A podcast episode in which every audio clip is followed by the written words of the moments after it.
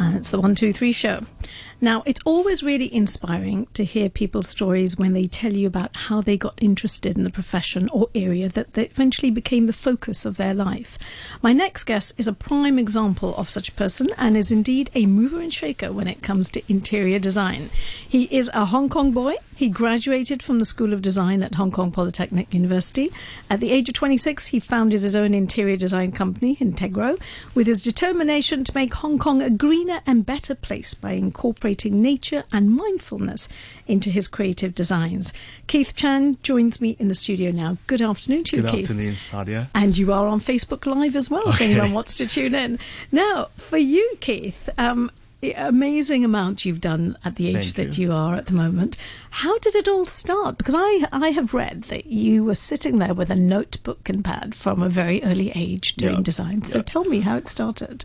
I think I I started to know I have kind of talent. it's shy to say so, but uh, He's so humble, isn't he? okay. uh, maybe from my kindergarten time. Oh, Every gosh. auntie and uncles told me I draw a lot, uh, uh, very good pictures, and and then I start my first career. I was I would say is teaching Chinese calligraphy and Chinese painting Mm-hmm. to children when I was like sixteen or seventeen. Okay. in some teen, teenager centers. And then after the third level, uh, and and I start my form six, form seven in Hong Kong, I start to think after the A level, what should I study in the university? I'm a kind of student that I'm very lucky. I, I'm not a top student in academic things, but I'm good at art and uh, and D and T.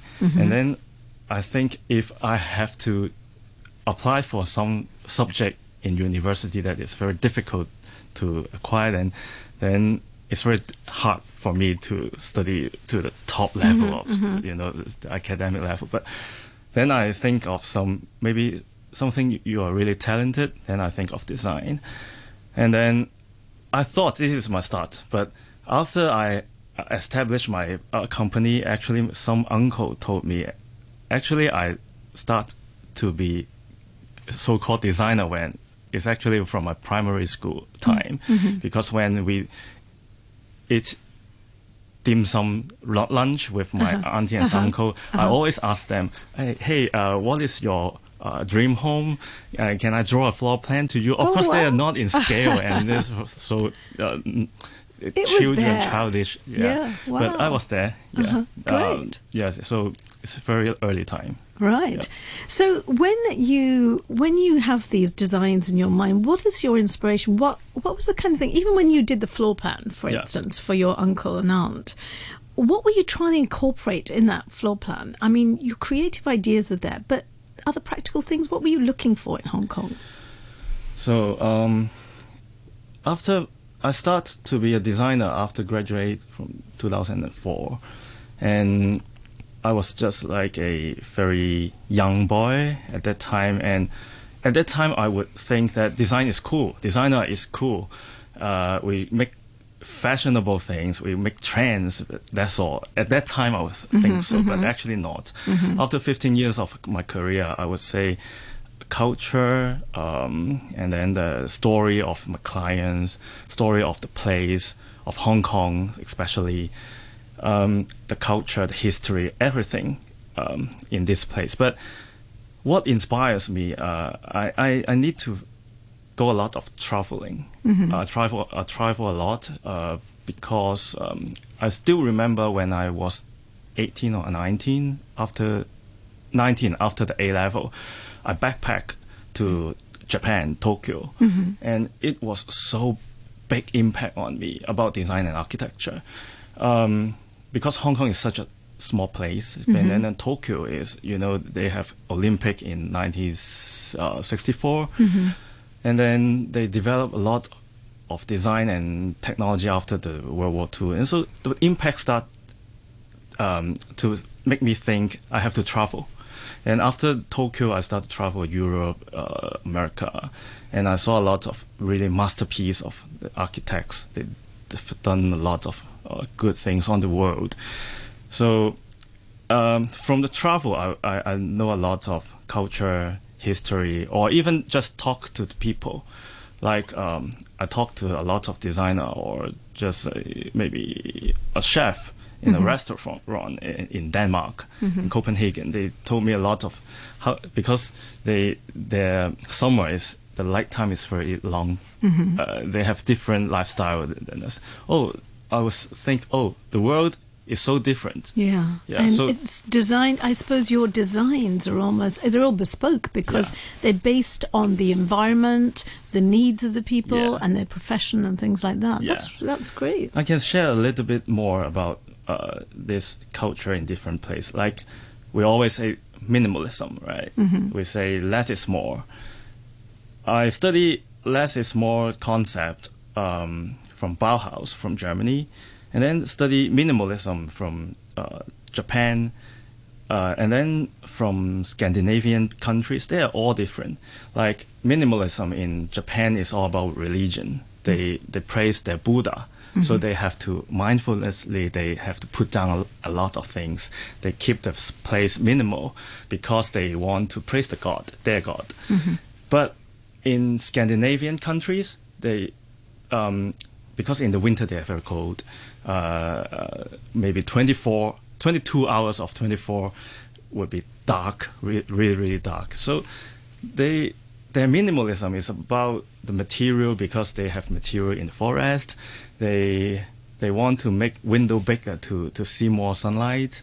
So it's very different approach. One is a religion. One is uh, about nature. But the outcome is also minimalism. Hmm. So I think travel makes me see more, widen my eyes. Yeah. Wow, Yeah. that's amazing. Because I can see how your knowledge of while you're traveling is then infused into some of your designs that you bring almost like it's like going through a sieve that you, you take out all the stuff that you've learned from it. And some of those things are the ones that you can then use Yeah. in your designs. That's Yeah. great. Yeah. So you've traveled quite extensively then. You've picked up a lot. Any areas now that you're still thinking of going to, to, to get that sort of juice?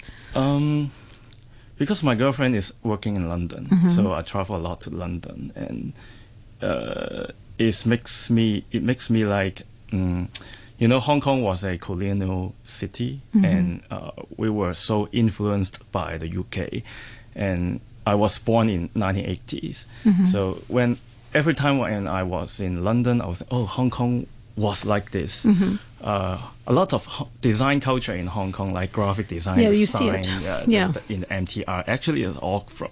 UK. Sometimes you almost actually do. I because I've spent fifty years in the UK, but when I'm in Hong Kong, sometimes and I look up and I look at the roads and things like that, it could actually be UK. yeah, yeah, it just yeah. feels like UK. Even the colour of the signs and things. Exactly. When I drive, I feel yeah, a lot. Exactly. Yeah. So very similar. So so I suppose you've already got that insight into the UK from Hong Kong, Yes, but you? somehow I think because ch- Hong Kong is changing, uh, no matter in politics, in design, or the culture. So somehow I, I think I would like to go, go to UK more to to find my childhood time Mm-hmm. uh, to learn more about my childhood time, uh, the design, the culture, and, and um, more about um, how how we see aesthetics things. Um, that's one of my target. And then maybe South America. Actually, in Brazil, my my one of my favorite architects called uh, Oscar Niemeyer. He designed a lot of weird, strange things in Brazil, but still have no chance. Maybe maybe a few years later. Well, you're very young yet. You've got a long way to go. I, I remember um, going to Barcelona. I don't know whether you've been to Barcelona, been. and then all the Gaudi uh, Yeah, uh, yeah, architecture, which is amazing. It, it Yeah, just yeah. looks like a fairy tale because there's some beautiful colours like the pinks and yellows and things, Yeah. and it's it's quite an amazing thing. So I can just see how you put you know you put these things together. Now, tell me something about some of the projects that you've done here because I know uh, on Facebook at the moment I've got a picture up there of a kindergarten. I think it is that you was it a kindergarten that you Uh, designed? What was it? Not exactly. It's actually a center for uh, children who Ah. has uh, ADHD or Yeah. uh, autism. Yeah. So tell me about that. How, what what did you sort of what did you have in mind when you were doing the design for that? Um, it's a private center, so uh, it's lucky that I I've, I have some um, good budget for Mm-hmm. for that project to design. So uh, I study a lot about ADHD or, or and autism, and then we found that um, these children they need very calm um, environment to learn. It's actually a place for them to learn, to them for them to uh, um, practice their muscle because they, they have some problem about uh, the development of their muscles, and then um, so uh, and then my my client eh, who is the therapist, uh, uh, the psychologist, and he told me actually not only uh, take caring of the children. Actually, we also need to take care of the um, the parents because they are very anxious. They are very nervous. Every time that when they are there, they are very stressed. So. Um, so I, I think when we design something, no matter it's a space or a graphic or fashion, we need to think broadly, not only to the user but also all the stakeholder around them. Mm-hmm. So in this case, we also need to design the, the, for example, the reception to be very calm. So every time their parents come, When they first come they in. feel more comfortable Right. and more confident to, to take care of their children because it is a long time journey. Yeah. And then, um, so you, you see the photos in the Facebook is actually uh, we call it cave Mm-hmm. because when when the autism uh, children they when they get uh, sometimes they are very not in, very They- calm. yeah, they, They- want to be by themselves. exactly perhaps, they yeah. want to be hidden. Yeah. So it's actually quite uh, touching because I saw them uh, climb into the cave, Oh. and then there's a big window. Outside is mountain. They they see the bird flying, and then suddenly they will get calm. Uh-huh. Oh. Actually work. It's lovely. Yeah. Well, it must be very rewarding to really be involved in a project like that, where your own skills then can be utilised Yes, completely. yes. That's really great. So, what is so for you? Sort of, what has been the most challenging? I mean, you've come a long way since you sat and ate dim, dim sum and did your floor plans. Yeah. What has been the most challenging thing for you in terms of a young designer in Hong Kong? Uh, I think I would say it is not a bad thing uh, if we see it in the opposite um, mindset. It's good and bad. It's about the slash generation. You know, nowadays all people like you and me actually we have a lot of roles in our career. I'm a designer. I'm also a, I- I'm teaching in university. I also write column in um, the newspaper, and then so uh, the young generation, like my staff, twenty something, uh, the mi- millennial, post nineties people, they they have a lot of skill set, but then it's good, but because they, they help me a lot to do do a lot of multitasking jobs, but at the same time, um, they cannot be very very focusing on one profession.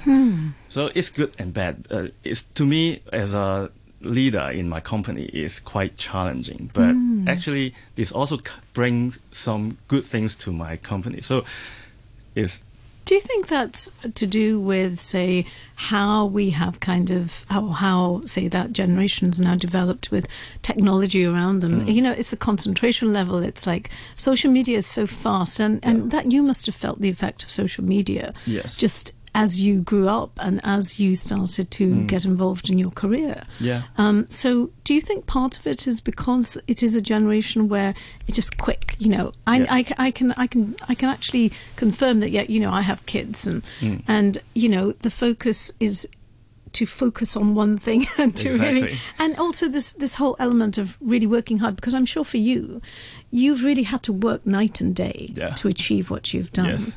And is Seven that days a week. Yeah, exactly. so, do you see that in some of the young people who are you are working with that maybe they kind of draw a line and say, "That's it, I need to stop now." Is Mm. that how it is? Yes, exactly. I agree with you a lot. Yeah. Uh, and then they, and they can have a, an answer very easily. Just Google it, Yeah. and uh, so they have the result, which is good to help me because the project can goes very fast. Yeah. But to them, it's not that good because they don't know the rationale, the history, the culture Yeah. behind that line. Sure. They, they draw just just draw a line, but how to draw a line, why we draw a line, they they don't take care It's that appreciation, isn't it, Yeah. of the environment, and that, and that really brings me to my next question in terms of, you know, the whole impact of the Hmm. environment when you do your designs now, because you know, whole sustainability and things. These are so important. Yeah. So, how much are you influenced by that now? Mm. Um, I like wood a lot. Yeah. Uh, but you know, cutting the trees is still not very sustainable. But at least it is biodegradable, um, uh, better than plastic, and so. But using wood is very uh, challenging because you, you have to use it very wisely. And um, I still remember I have a project that um, my my client was born in 1970s, and, uh, and then at that time we the trend in Hong Kong is using the teak parquet flooring um, in the residential pro- uh, the, the, home project, and they want to keep it, but they they interview four or five designers. They all reject my clients because they think this is too troublesome Okay. and um, too cost uh, not not cost effective. Uh, but I was the only one who, who said, "Oh yes, uh, let's uh, keep it." And then I have a good team. My my contractor is they are very kind and they're really trying hard to to achieve the, the same goal. So we keep it, polish it, and some really damage we, we have to take it out to replace a lot of works. So sustainability in design, especially construction, architecture, and interior design, is very very difficult to achieve. Mm-hmm. We have to do a lot of things. It's much more harder work to do it. But- That's it. but- That's why people don't probably. Yeah, so I have to educate my clients first of all, and and I, as I said, I write uh, co- columns in newspaper. I always talk about uh, to uh, if you buy a furniture, buy a better one Sure. because you can pass to your next generation. Yeah. Like UK, Yeah. the English really Yeah. antique, you know, uh, solid wood you can pass to your grandchildren. Mm-hmm. So maybe the cost is more, but uh, to the world is is better. What do you think of like you know where we're talking about sustainability and passing things on? Obviously, Yeah. you know you may have pieces of really good solid furniture which you can pass on. What do you think of things like you know um, big retail? I won't mention names or anything like that, but big retailers who are doing these kind of reasonably cheap, build your own sort of things, Yeah. where you can and it's quite disposable stuff. It's Mm. but what do you think? Do you think there is there is certainly a market for it? But would you? You know, not everyone can afford to buy something absolutely fantastic and, Yeah. and solid first time. What do you think of those things? Uh, I would say for me, I'm not that rich, so I can only afford some of some pieces of good furniture. But I still have some fa- like fast fashion. Like Yeah. I have a good shirt, but for my trousers, maybe I buy fast fashion. Yeah. So yeah, It's a balance, It's a it? balance. Yeah. Everything is balance. That's Yeah. right. It's in moderation that you don't go crazy over anything. So, what, um, you know, out of all the um, things that you have done, what has been some of the most um, rewarding for you? What project do you look back at and think, oh, that was fantastic? Um, I think it's all about my relationship with people, like my clients, like my contractors, and um, I still remember I have a project. Uh, I work for a disabled friend uh, who who cannot um, move her body um, under lower uh, than, her neck, and then I take this job and um, I design her home uh, in a very economy way, and um, after that, we, we, make a lot of um, like home automation to help them. Like she can use her voice to control the lighting, the curtain, and the aircon, and at last she uh, messaged me on WhatsApp said, uh, Keith, uh, after three years I was in the hospital. Um, now I can control the temperature of my aircon. It is like I I own the world. Oh, yeah. wow. So you know, this is the first time. Even not that project is not a project that makes a lot of money. Uh, it's actually like volunteers job. Yeah. I cried. Yeah. You know, it's the first time. Sure. And then it influenced my staff a lot. and one of my staff, a little girl, 24 years old, little girl designer, she said to me, she said, I know what design is after this project. I said, you are very lucky. You know it when Very you are early age. 24. Exactly. Yeah, takes so to me, this is award, uh, reward. Yeah. Um, yeah. Yeah. Not money, not the fame. Okay, that's wonderful. Okay, I'm going to finish up now, and I really want to ask you as to, you know, what you want to do now in the future. What ambitions do you have? If, say, we look at, say, five years from now, where would you like to see yourself? Um, I always think my generation is unique because we we were born in under UK uh, occupied, and then my career uh, start after uh, handover. So we are like the bridge between two culture and between the the older generation and the younger generation. They have a lot of conflicts actually, and I'm the one who is between them. Um, what I want to do is to to be a designer, to be a bridge, to enhance and um, um, to do more communication between the generations and between two cultures. It's very difficult, but in the design uh, point of view, I think we can do a lot. Great. Yeah. Keith, thank you very much for being my mover Thank and shaker Sadia. on the 123 show. You were fantastic. Thank you. you so much.